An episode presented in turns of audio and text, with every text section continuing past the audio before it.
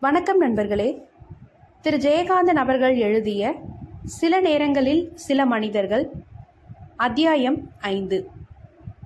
Criminal lawyer Venkatramaiyer தனது வாத திறமையால் ஆர்கேவி எழுதிய அந்த கதையை கிழி கிழி என்று எவ்வளவு கிழித்தாலும் அது மறுபடியும் மறுபடியும் ஒட்டிக்கொண்டு அவர் மனசில் வந்து நிற்கிறது. ஜராசந்தன் வதம் மாதிரி. அவர் என்னதான் நமது கலாச்சாரம் என்றும் நமது தர்மசாஸ்திரம் என்றும் நமது ஒழுக்க நெறிகள் என்றும் காரணம் காட்டி கங்காவை அவளது தாய் நிர்தாட்சண்யமாக அவளது களங்கத்தை பகிரங்கப்படுத்தி அவளது வாழ்க்கையை மூலியாக்கியது சரியே என்று வாதித்தாலும் அவர் மனசுக்குள் அந்த ஆர்கேவியின் கதை பப்ளிக் ப்ராசிக்யூட்டர் மாதிரி எழுந்து நின்று என் மரியாதைக்குரிய எதிர்த்தரப்பு வக்கீல் அவர்களே என்று நமட்டுச் சிரிப்புடன் அழைக்கிறது.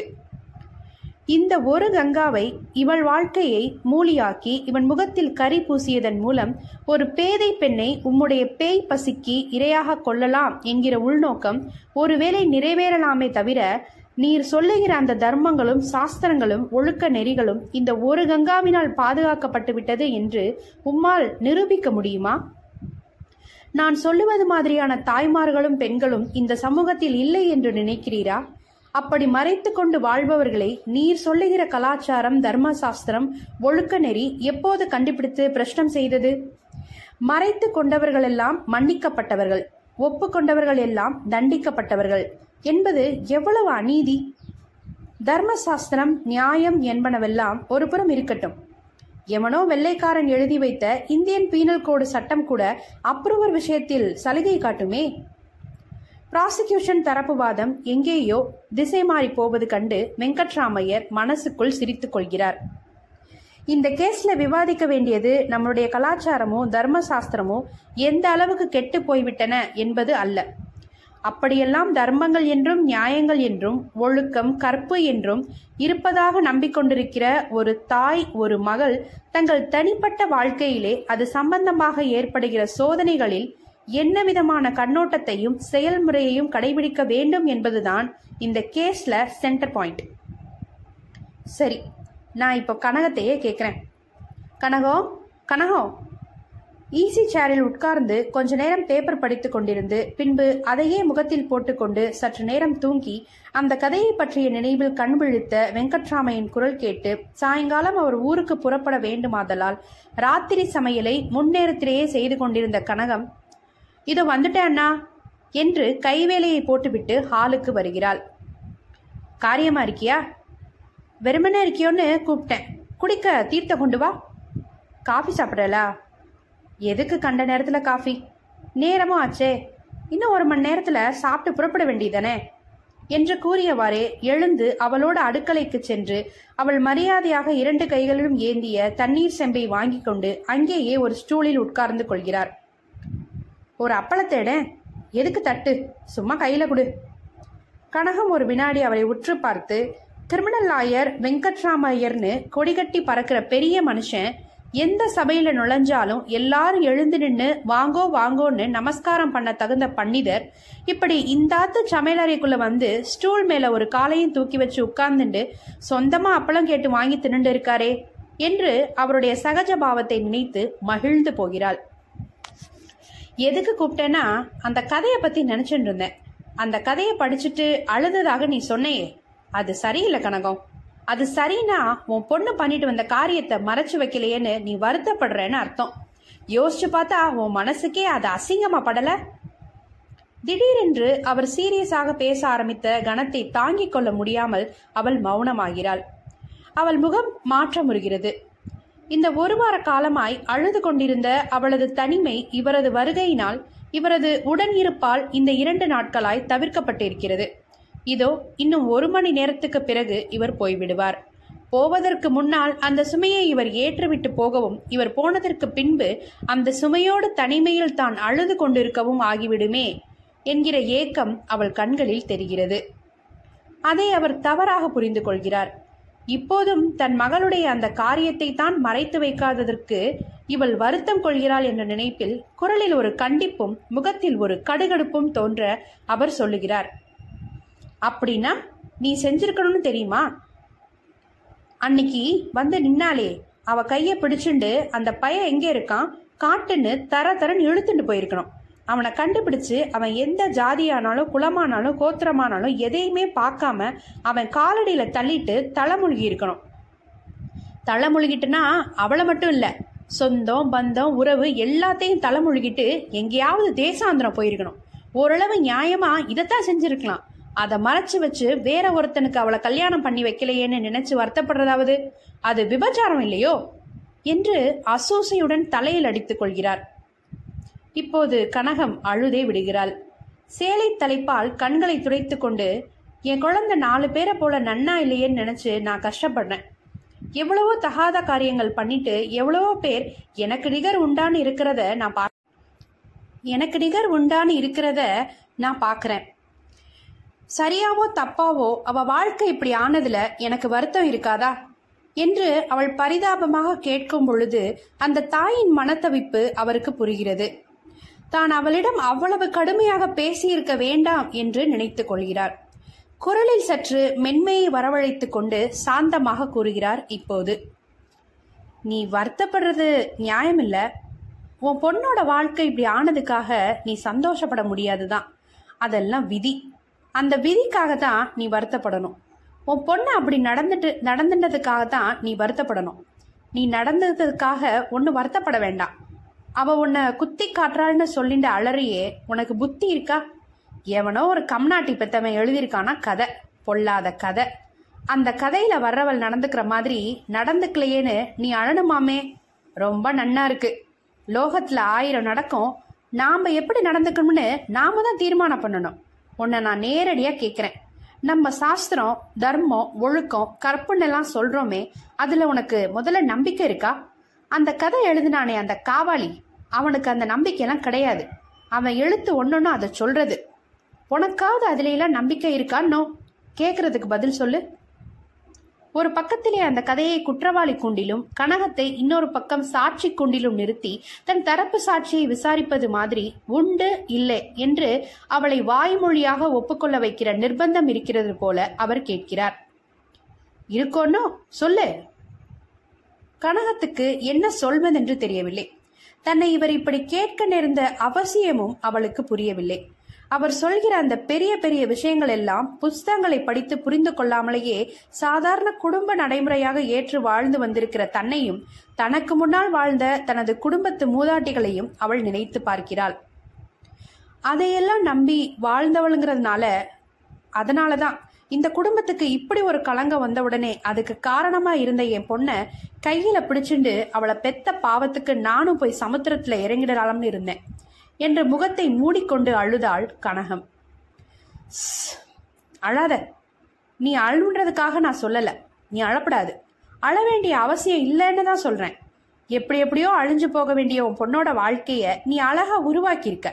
அதுக்காக நீ பெருமைப்படணும் சந்தோஷப்படணும். கண்ட அனாச்சாரங்களையும் பார்த்துட்டு லோகத்துல அப்படி இருக்கே இப்படி இருக்கேன்னு ஆசாரமா இருக்கிறவன் நினைக்கப்படாது லோகத்துல எல்லாம் தான் இருக்கு. கெட்டு போயிட்டு வர பொண்ணை தலையில ஜலத்தை கொட்டி சேர்த்துக்கிற அம்மா மட்டும் இல்ல. தினம் தினம் அதே மாதிரி கெட்டு போன பெண்கள் கொண்டு வந்து கொடுக்கிற பணத்தை ஜலத்தை தெளிச்சு எடுத்துக்கிற அம்மாக்களும் உண்டு. நல்லவா இதையெல்லாமா முன்மாதிரியா வச்சுக்குவா? என்று அவர் சொல்வதை கேட்க கேட்க தான் படித்த அந்த கதை மிகவும் கேவலமான ஒழுக்க கேட்டை பிரசாரம் செய்கிற கெட்டு போகிறவர்களுக்கு வக்காலத்து வாங்குகிற கதைதானோ என்ற சந்தேகம் அவளுள் முளைக்கிறது. இவர் சொல்ற மாதிரி அந்த பொண்ணை பெத்தவளே மோசமானவளாக இருந்தாதான் அதை மூடி மறைச்சிருக்க முடியுமோ? இந்த கதையை எழுதினவனும் இவர் சொல்ற மாதிரி ஒரு காவாலியா தான் இருப்பானோ? இந்த கங்கா என்னத்துக்காக இந்த மாதிரி கதையெல்லாம் படிக்கிறா? என்கிட்ட என்னத்துக்கு இத படிச்சு பாருன்னு அவ்வளவு ஆத்திரமாயிரியேனோ? இவ செஞ்ச காரியத்துக்கு நானும் துணை போகலன்னு என் மேல பழியா? அப்படிப்பட்ட வம்சத்துல நான் பிறக்கல. நான் செஞ்சது சரிதான். அண்ணா சொல்ற மாதிரி நான் செஞ்ச எந்த காரியத்துக்காகவும் நான் அழ வேண்டாம். இவளை பெத்தேன் அதை நினைச்சுதான் நான் அழறேன். வேற எதுக்கும் இல்லை என்று கண்களை துரைத்து கொண்டு தெளிவான முகத்துடன் தலை நிமிர்ந்த கனகம் நாழியாச்சு நீங்க சாப்பிட வாங்கோ என்று மனை போட்டு இலை போடுகிறார். கை அலம்பிக் கொண்டு சாப்பிட வந்து அமர்ந்து அவர் தொடர்ந்து சொல்கிறார் நீ எதுக்கும் அழ வேண்டாம். நீ பெத்த பொண்ணை பத்தி இப்படி சொல்றேன்னு தப்பா நினைச்சுக்காத. இந்த காலத்து பெண்களுக்கு இவ எவ்வளவோ தேவலாம்னாலும் கங்காவுக்கு ஒரு ஸ்திரமான மனசு கிடையாது. அவளை சொல்லி குத்தமில்ல. இந்த காலம் அப்படி இருக்கு. எப்பேற்பட்டவா மனசையும் சபலத்துக்குள்ளாக்குற காலம் இது. பாரு இதை ஒரு நியாயம்னு கதை எழுதியிருக்கான்? அதை பத்திரிகையில போட்டிருக்கான். அதையும் லட்சம் பேர் படிக்கிறாளே. சின்ன குழந்தையானா அதை படிக்காத இதை படிக்காதன்னு சொல்லலாம். அவாவா சுபாவத்துக்கு ஏத்த மாதிரி தான் ரசனை வரும். இவ்வளவு எதுக்கு? இத்தனையும் தெரிஞ்ச உன்னையே இந்த கதை குழப்பி இருக்கே ஏன்? பாசம். அப்படின்னா என் குழந்தையோட வாழ்க்கை இப்படியே போயிட வேண்டியதுதானா? என்று பாசத்தால் நெஞ்சில் கை வைத்து மறுபடியும் கண் கலங்குகிறாள் கனகம். ஏன்? உனக்கு தெரியாதா? நம்ம ஜட் சிவராம் கிருஷ்ண கிருஷ்ணய்யர் பொண்ணுக்கு அப்போ எட்டு வயசு. பொண்ணையும் மாப்பிள்ளையும் ரெண்டு கண்ணில் வச்சு வளர்த்தார். அந்த பையன் ஆத்துல குளிக்க போறேன்னு போய் ஆத்தோட போயிட்டான். அந்த பொண்ணை அறுத்துட்டு ஆத்தோட வந்துடலையா? அந்த வயசுலயே? அந்த மாதிரி இதுவும் ஒரு தலையெழுத்துன்னு மனசை சமாதானப்படுத்திக்க சமாதானப்படுத்திக்க வேண்டியதான் கல்யாணமே ஆகாத தன் பெண்ணை கைம்பெண்ணாய் ஆக சொல்கிற அவரது வறண்ட மனத்தின் வெம்மை அவள் மேல் அனலாய் வீசுகிறது. சிவசிவா இது பெண் பாவம் இல்லையோ? என்று காதுகளை பொத்திக் கொள்கிறாள் கனகம். இந்த காலத்து நியாயப்படி நியாயப்படி புருஷன் செத்துட்டா தாலி அறுக்க சொல்றது கூட பெண் பாவம்னு சொல்றவா இருக்கா. ஒரு சாஸ்திரத்தை ஏத்துண்டு தாலி கட்டிக்க சம்மதிக்கிறவா அதே சாஸ்திரக்கு சம்மதமா அறுக்க தயாராக மாட்டேங்கிறது என்ன நியாயமோ?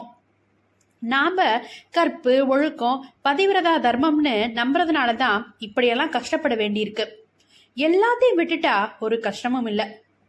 உன் பொண்ணை யாராவது நிர்பந்தப்படுத்தி இப்படி இருக்க வச்சாதான் பாவம். இதை விட பாவம் அவளை கன்னி பொண்ணுன்னு சொல்லி இன்னொருத்தன் தலையில கட்டுறது. உன் பொண்ணுக்கு சமத்து இருந்தா அவனையே தேடி பிடிச்சு இழுத்துட்டு வந்து இவன் தான் என் புருஷன். இவனோட தான் வாழ போறேன்னு சொன்னா நாம வேண்டாம்னு சொல்ல போறோம். முடிஞ்சா அதை செய்ய சொல்ல பாப்போம் என்று அப்படி ஒரு காரியம் நடக்க முடியாது என்கிற தைரியத்தில் கைகளை விரித்து கொண்டு இடுத்து காட்டுகிற மாதிரி பேசுகிறார் மாமா. இப்பதான் நான் வீட்டுக்குள்ள நுழைஞ்சுட்டு இருக்கேன். வாசல்ல நான் வந்து டாக்ஸி நிக்கிறது. காலையில ஆபீஸ்க்கு போகிறச்சையோ மாமா சொல்லியிருந்தார். சாயங்காலம் வரச்ச ஒரு டாக்ஸில வந்துடு. அதுலயே நான் புறப்படுறதுக்கு தோதா இருக்கும்னு. எப்பவும் அப்படிதான் அவர் வழக்கம். அவர் வர்றச்ச எல்லாம் அவருக்கு அநேகமாக இங்க ஒரு நாள் தான் வேலை இருக்கும். அதை முடிச்சுட்டு ரெண்டு நாள் இங்க கேம்ப் போடுவார். ரெண்டு நாளைக்கு மேல இருந்தாலும் இருப்பாரே ஒழிய குறையாது. வெக்கேஷன் டயத்துல பத்து பதினஞ்சு நாள் கூட இங்க வந்து தங்கிண்டு என் கழுத்தை அறுக்கிறார் சி என்ன இவ்வளவு அல்பமா நினைக்கிறேன்? இந்த ஆத்துல அவருக்கு இல்லாத சொந்தம் வேற யாருக்கு உண்டு? அவர் இல்லைன்னா இந்த வீடு ஏது? இந்த உத்தியோகம் ஏது? இந்த வாழ்வு தான் ஏது? அவர் வந்து இங்க தங்கறத பத்தியோ சீராடுறத பத்தியோ எனக்கு ஒரு கஷ்டமும் இல்லை. என் கஷ்டம் எல்லாம் அவர் என்ன கஷ்டப்படுத்துறது தான் நான் அதை எங்க போய் சொல்லிக்க முடியும்? காலையிலயும் சாயங்காலத்திலயும் என் கூட வாக்கிங் வராரே அதை தவிர வாசற்படியை தாண்டி அடி எடுத்து வைக்கிறது இல்ல டாக்ஸி கூட்டிட்டு வர்றதுனாலும் நான் தான் போகணும். காலையில கறிகாய் வாங்கிட்டு வரப்போதே அவருக்கு வெத்தலையும் வாங்கிட்டு வந்துடுவேன். சில சமயத்துல மறந்துட்டா நான் தான் போகணும். நான் இல்லைன்னா அம்மா போகணும். அவர் போக மாட்டார். இங்க தங்கி இருக்கிறச்ச புதன்கிழமையோ சனிக்கிழமையோ குறுக்கே வந்துட்டா போறோம். என்ன தேய்ச்சிக்கிறேன் பேர் வழின்னு இடுப்புல ஒரு அறத்துண்டை கட்டிண்டு வீட்டையே எண்ணெய் தேய்ச்சிடுவார். கழுத்துல இருந்து பிடையில வழியிறது. கொஞ்சம் முதுகுல தேய்ச்சி விட்டுடுன்னு ஆபீஸ்க்கு புறப்பண்டு இருக்கிறச்ச யார வாசப்படியில வந்து நிப்பார். தஞ்சாவூர்ல ஏன்னா பின்கட்டு பூராவுமே குளிக்கிற இடம்தான். இந்த சீட்டை வீட்டுக்கு தாங்குமோ? அவர் நட்ட நடு ஹால்ல சமண போட்டுண்டு உட்கார்ந்துட்டு அவர் எவர் செல்வர் கிண்ணத்துல இருந்து கை நிறைய எண்ணெயை ஊத்தி ஊத்தி நாபியில வச்சு அரக்கிண்டு இருக்கிறத பார்த்தா எனக்கு பத்திண்டு எரியும். இந்த டாக்ஸி கூட இவரா இங்கேருந்து கொண்டு வர மாட்டார். ஆபீஸ்ல இருந்து நான் தான் பிடிச்சிட்டு வரணும். இன்னைக்கு நான் வேணும்னே கொஞ்சம் லேட்டா தான் ஆபீஸ்ல இருந்து புறப்பட்டேன். சீக்கிரம் வந்தா வாடி ஸ்டேஷனுக்குன்னு என்னையும் இழுப்பார். வீட்டுக்குள்ள நுழையறச்ச யாரையும் காணோமே. மாமா உள்ளே சாப்பிட்டுட்டு இருக்கார் போல. புறப்படுறதுக்கு ரெடின்னு அவரோட அந்த லெதர் பேக் நாற்காலியில உட்கார்ந்துட்டு இருக்கு ஈஸி சேர்ல அவருக்கு பதிலா பேப்பர் கிடக்கு. மாமா என்ன பத்தி தான் ஏதோ அம்மா கிட்ட பேசிட்டு இருக்காரு சமத்திருந்தா அவனையே தேடி பிடிச்சு இழுத்துண்டு வந்து இவன் தான் என் புருஷன் இவனோட தான் வாழ போறேன்னு சொல்லட்டுமே? நாம வேண்டாங்கிறோம்? நான் அப்படியே நிக்கிறேன். மாமா மேல ஏதோ சொல்ல வந்தவர் பேச்சும் அப்படியே நிக்கிறது. மனுஷனுக்கு எலிக்காது நான் வந்துட்டேன்னு தெரிஞ்சிட்டது. ஒருவேளை அம்மா ஜாட காட்டிட்டாலோ என்னவோ? கையில மோரை ஊத்தி உறிஞ்சுண்டு திரும்பி ஹாலை பாக்குறார் மாமா. கங்கா வந்துட்டியா? இத்தனை நேரம் வரைக்கும் என்னை பத்தி ஆக்ரோஷமா பேசிட்டு இருந்த இவரால ஒண்ணுமே நடக்காதது மாதிரி திடீர்னு குரலை மாத்திண்டு எப்படி பேச முடியறது வெளியே டாக்ஸி நிக்கிறது. அவன் வரச்சையே வெயிட்டிங் எல்லாம் அதிக நேரம் இருக்க முடியாதுன்னு சொன்னான். அது எப்படி சொல்லுமா? வெயிட்டிங்க்கும் தான் சார்ஜ் வச்சிருக்கேனே. முடங்கிக்கிட்டே எழுந்திருக்கிறார் மாமா. நான் அறைக்குள்ள போறேன். நான் ட்ரெஸ் சேஞ்ச் பண்ணிட்டு இருக்கிறச்ச மாமா வந்து கதவை தட்டுறார். கங்கா எனக்கு நேரம் ஆறுது. எப்பவாவது எனக்கு ஒரு லெட்டர் போடு. உன்கிட்ட இருந்து லெட்டர் வரதே இல்லை. கதவுக்கு அண்ணன்ட நின்றுட்டு பேசிட்டே இருக்கார். நான் வெளியில வர்றேன். என் கையை பிடிச்சிண்டு சமத்தாயிரு கண்டதையும் படிச்சு மனசை கெடுத்துக்காத. லோகத்துல ஆயிரம் பேர் ஆயிரம் நியாயம் சொல்லுவா. நமக்கு ஏத்த நியாயத்தை தான் நம்ம வச்சுக்கணும். அந்த ஆயிரம் நியாயத்தையும் சரியா தப்பான ஆராய்ச்சி பண்றது நமக்கு அனாவசியம். பி அ குட் கேர்ள் ரொம்ப வாஸ்தல்யத்தோடு என்னை அணைச்சு நெத்தியில முத்தம் கொடுக்கிறார். நான் போயிட்டு வரேன் கனகம். ஜாக்கிரதையா இருங்கோ. கங்கா வரட்டுமா?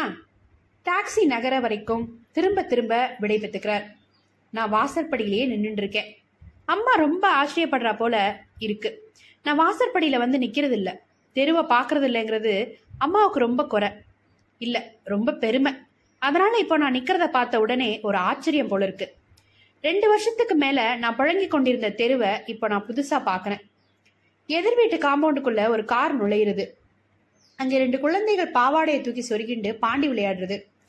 கார்ல வர்றது அந்த குழந்தைகளோட அப்பா போல இருக்கு. விளக்கு வச்சிருப்போ விளக்கு வச்சிருப்போம் என்ன விளையாட்டு வேண்டியிருக்குன்னு என்னவோ சொல்லி அதற்றார் போல இருக்கு. கையில இருந்த பாண்டி சில வீசி எரிஞ்சிட்டு அந்த இன்னொரு பொண்ணுகிட்ட என்னமோ சொல்லிட்டு பச்சை பாவாடை உள்ள ஓடுறது. இது வேறாத்து குழந்தை போல இருக்கு. பாண்டி சில தூக்கி தூக்கி போட்டு பிடிச்சிட்டு விளையாட்டு ஆசை தீராத குறையோட தனக்கு தானே விளையாடிட்டு தெருவுல நடந்து வர்றது. இதோ இந்த ஆத்துக்கு நேர வரச்ச வாசல்ல நிக்கிற என்ன பார்த்துட்டு அதுவும் சித்த நிக்கிறது. நான் வாசல்ல நிக்கிறத பார்த்தா ஒருவேளை அதுக்கும் ஆச்சரியமா இருக்கோ என்னமோ. என்னை பார்த்துட்டே நிக்கிற அந்த குழந்தை அந்த செல்ல மேல வீசி எரிஞ்சு ஒரு தடவை கை ரெண்டையும் தட்டிட்டு அதை பிடிக்கிறது. மறுபடியும் மேல வீசி எரிஞ்சு மேலே போன சில்லு கீழே வர்றதுக்குள்ள மறுபடியும் ஒரு தடவை கையை தட்டிட்டு என்ன விளையாட்டோ? எனக்கு சிரிப்பு வர்றது. என்ன மாமி சிரிக்கிறேன்னு கேட்டுண்டு காம்பவுண்ட் கேட்டு வரைக்கும் வந்துடுத்து. எனக்கு என்ன சொல்றதுனே புரியல. ஒரு மூணாவது மனுஷா அது குழந்தையா இருந்தாலும் அவளோட பேசுறது எனக்கு என்னமோ கூச்சமா இருக்கு. இந்த குழந்தை எவ்வளவு ஃப்ரீயா என்கிட்ட பேசுறது? எனக்கு பேச வரல. மறுபடியும் சிரிக்கிறேன். பாட்டி இல்லையா? கேட்டுண்டே காம்பவுண்ட் கேட்டை திறக்கிறது அது.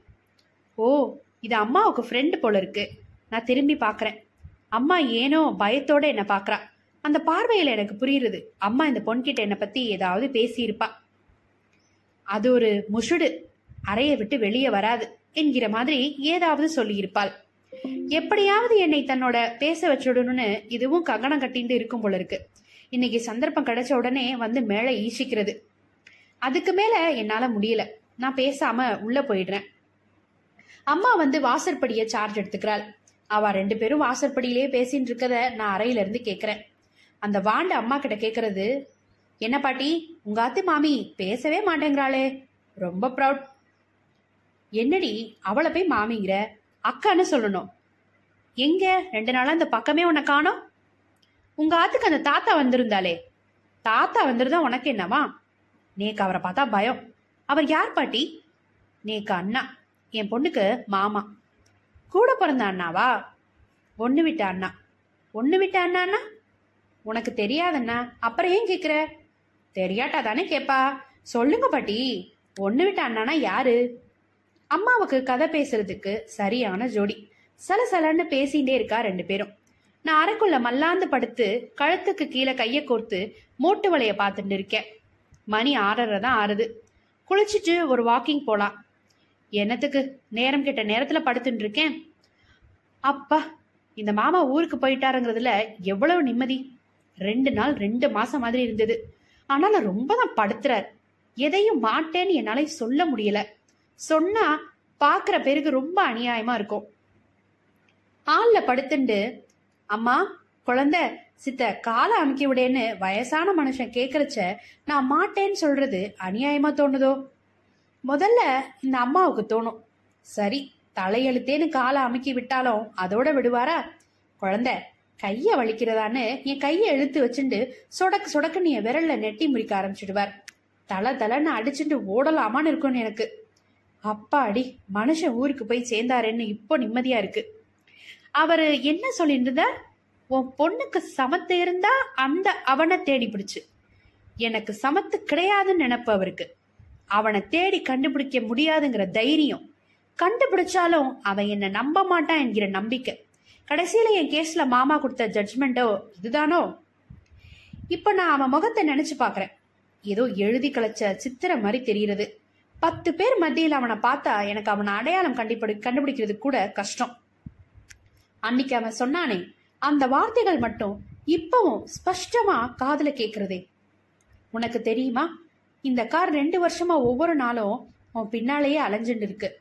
டு யூ நோ தட் ஆமா. அவனை அந்த காரோட பார்த்தா நிச்சயம் அடையாளம் கண்டுபிடிச்சிடலாம். யார் கண்டது? ஒருவேளை இப்பவும் அந்த கார் என் பின்னால் அலையிறதோ? என் பின்னால வர்றவன் எவன் என்கிறத பத்தி நான் கவலைப்படுறதே இல்லை.